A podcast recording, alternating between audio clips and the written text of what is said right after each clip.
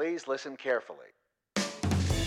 Hello, and welcome to Caveat Realtor with Virginia Realtors, where we discuss the real issues that realtors face. I'm Ryan Leonard. And I'm Sean Oak. Remember, Caveat Realtor is meant to provide general legal information. The information, forms, and laws referenced in this episode are accurate as of the date this episode is first released. Nothing we discuss should be considered as legal representation or legal advice. Hey, Sean, how are you? I'm good, Ryan. How you doing? Doing pretty good. So uh, today we're going to be talking about security deposits, which is not necessarily the most riveting topic, but for any of our members that deal with property management, it's pretty essential. Um, and we have had a number of questions come to us through the legal hotline lately that have had to do with those requirements and the different scenarios that can arise at the conclusion of a tenancy. Security deposits are governed by Section 55.1 1226 of the Virginia Residential Landlord and Tenant Act, or VRLTA. The law requires that a security deposit be no more than the value of two months' rent at the start of the tenancy. At the conclusion of the tenancy, the security deposit can only be used to pay back owed rent, including late fees, other charges that are provided for in the rental agreement, such as perhaps utilities, damages caused by a breach of the rental agreement, and damages incurred based on damage to the unit less reasonable wear and tear. The last point there, damages incurred based on damage to the unit less reasonable wear and tear, is often a point of confusion and source of questions we receive on the legal hotline.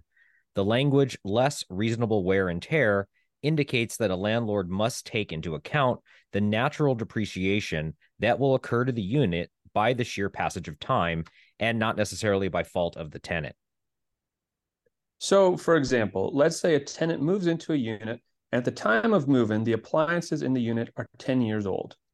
If after one year the tenant moves out and the landlord finds that the refrigerator is no longer cooling as efficiently as it once did, the landlord cannot charge the tenant for a brand new refrigerator. That's right. In the first place, the value of the refrigerator at the time of move in was substantially less than the value of a brand new refrigerator. Moreover, the language in the VRLTA of less reasonable wear and tear acknowledges that things such as appliances will begin to degrade over time through no fault of the tenant. So it would not be appropriate to charge against the tenant's security deposit in this scenario. In contrast, however, let's say a tenant moves into a unit and at the time of move in, the unit has appliances that are 10 years old. Upon move out, the landlord finds that the refrigerator has had the doors ripped off the hinges and the cooling mechanism has been disassembled. Well, the tenant would certainly be responsible for the damage in this scenario, so it would be appropriate to charge against the security deposit for the cost to repair or replace. However, as the refrigerator was 10 years old at the beginning of the tenancy, the landlord would still need to account for the depreciation of the refrigerator in charging against the security deposit, not merely charge the tenant for a brand new refrigerator. Now, let's go over what is required when returning a security deposit to a tenant and or informing the tenant of the charges made against that deposit.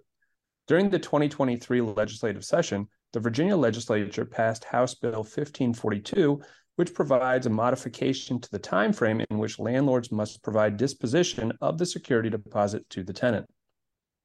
The time frame for returning and or providing disposition of the security deposit had been 45 days with an additional 15 days if the damage to the unit is so severe that the cost of repair would exceed the amount held as a security deposit. The new statute allows for an additional 30 days instead of only 15 beyond that initial 45 day period. Now, it is important to note that this law took effect July 1st, 2023, and it will sunset after one year. This means that, in all likelihood, the previous time frame of 45 days plus an additional 15 days will go back into effect on July 1st, 2024. So stay tuned for any updates on this front after the next legislative session in spring of 2024. Caveat Realtor is a weekly podcast with episodes released every Tuesday. Our podcast is available for streaming through iTunes, Spotify, and Google Play. Subscribe to our podcast to get automatic updates when we have new episodes, and please rate us. Remember, members of Virginia Realtors have access to our legal hotline where we can provide you with legal information. You can access the legal hotline on the Virginia Realtors website under the Law and Ethics section. Make sure you're logged in to see this page.